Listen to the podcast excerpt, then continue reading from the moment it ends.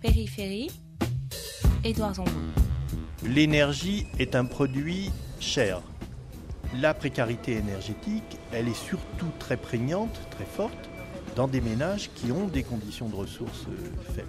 On a des familles qu'on a rencontrées qui vivent euh, à, 3 ou 4 euh, avec 50 euros par mois, 70 euros par mois une fois qu'ils ont payé les factures. Et ils se mettent à s'adapter à cette situation. Vivre à 14 degrés, c'est beaucoup d'adaptation. D'abord comme en se repliant donc sur un espace beaucoup plus restreint de la maison.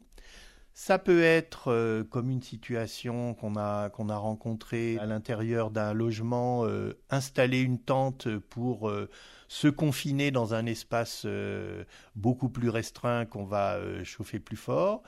C'est dormir tout avec des survêtements et donc ne jamais se déshabiller complètement, c'est se laver beaucoup moins. Voilà, c'est un ensemble de, pratiques adaptatives. Bruno Maresca, sociologue, j'ai travaillé longuement dans un, organisme qui s'appelle le CREDOC, le Centre d'études et de recherche sur les conditions de vie des Français.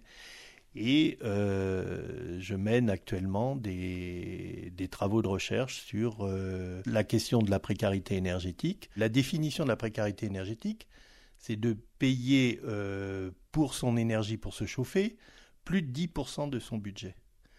Or, en réalité, on rencontre très peu de gens qui sont dans cette situation, c'est-à-dire qui, payent beaucoup en, en facture d'énergie, électricité ou gaz, en réalité, ils se restreignent tous dès qu'ils voient que la facture est, élevée. Donc on a essentiellement des gens qui sont en restriction de chauffage. Quelle est la méthodologie de cette enquête? Elle vous a mené où cette enquête sur la précarité énergétique? Alors la méthodologie de, cette enquête, euh, au départ, ça a été de chercher à rencontrer des ménages, des familles qui se trouvent dans des situations de précarité énergétique.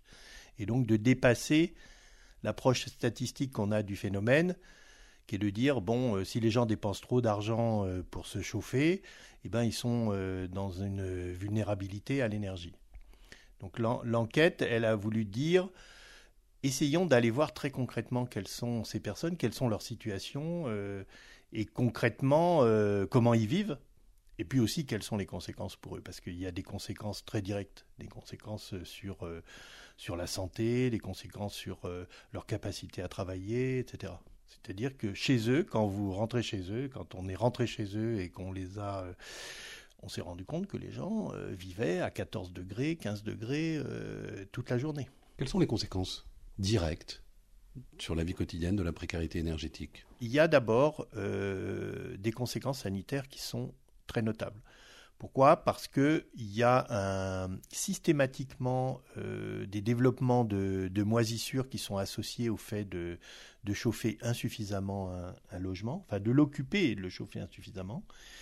Les moisissures sont responsables de, de, maladies asthmatiques et de maladies pulmonaires euh, d'une manière générale qui se rencontrent euh, fréquemment. Il y a une autre dimension euh, qui est aussi très présente et plus inquiétante, c'est la dépression. C'est-à-dire que vivre dans le froid, vivre privé de chaleur, pousse très souvent les gens dans des états dépressifs. Et aussi bien les adultes que les enfants, en, particulier les adolescents, donc qui sont dans un repli qui est un repli à la fois à l'intérieur de leur logement et aussi un repli social. Périphérie périphérie.fr. Le mal logement, c'est le sans-abrisme, c'est l'absence de logement, mais c'est aussi euh, les gens qui ont un toit sur la tête, mais euh, dont le logement est gravement inconfortable, euh, insalubre ou inchauffable. Et sur cette question de la précarité énergétique, c'est un enjeu particulier parce que ça concerne un ménage sur cinq, plus de 5 millions de ménages en France aujourd'hui. Bertrand Lapostolaire, responsable de programme à la Fondation Abbé Pierre. Avoir froid chez soi, je pense qu'il faudrait qu'on organise des stages euh, c'est jamais pouvoir se poser déjà. Il y, a, quelque chose de cet ordre-là. Avoir froid chez soi, c'est jamais être vraiment bien chez soi. Avoir froid chez soi quand on est un gamin, c'est pas pouvoir faire de devoirs à la maison. C'est pas pouvoir recevoir de copains euh, ou copines à la maison. On est toujours dans des stratégies de repli, littéralement, physiquement. Hein, les gens sous la couette, sous la couverture, euh, de, des, gens qui se mettent dans le lit pour avoir chaud. Euh, et ça, c'est une pression énorme et je pense insupportable pour pas mal de gens.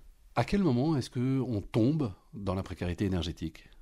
Un événement, euh, une dégradation de la situation, et la spirale commence euh, et, s'amplifie. Et c'est bien la difficulté parce qu'après, plus le temps passe, plus c'est difficile d'en sortir. Le fait de euh, moins chauffer le logement ou de plus chauffer le dégrade, contribue à amplifier sa dégradation, notamment par l'humidité à en faire un logement qui rend malade de plus en plus. Et euh, c'est bien l'enjeu de, la dimension sociale de la transition énergétique. Parce que oui, euh, se payer un logement BBC, hein, bâtiment basse consommation, euh, il faut pouvoir investir. qui peut investir? Celui qui a des moyens. Donc en fait, celui qui a le moyen de baisser sa facture énergétique, c'est celui qui a les moyens d'investir. Il faut donc collectivement trouver les moyens euh, de, compenser l'impossibilité d'investir pour une partie des ménages. Ce que vous dites, c'est que la transition énergétique reste, selon vous, un sport de riches, entre guillemets. Alors, la transition énergétique reste principalement un sport de riches. Malheureusement, Néanmoins, il y a une vraie prise de conscience. On progresse. Le, problème, c'est qu'on ne progresse pas assez vite, euh, qu'on n'a pas encore intégré euh, que si on ne fait que continuer à ce rythme, vu ce qu'il y a à traiter, on sera largement au-delà du délai de la transition. Si on, si on continue au rythme qui est quand même notable euh, qu'on a atteint aujourd'hui, bah, il faudra euh, euh, attendre 2075-2080 pour avoir traité le problème. Qu'est-ce que vous, vous revendiquez, vous, aujourd'hui, à la, à la Fondation Abbé Pierre? Traiter, agir sur les causes de la précarité énergétique qui sont les passoires thermiques. On a pas loin de 4 millions de passoires thermiques en France. Il faut travailler là-dessus parce que aujourd'hui, on peut impunément louer une pure passoire thermique. Ça, c'est plus possible. Est-ce que une fois de plus, j'ai envie de dire, au regard de la précarité énergétique, on peut dire que être pauvre coûte cher? Évidemment, évidemment, être pauvre euh, coûte particulièrement cher dans ce, dans ce cas-là.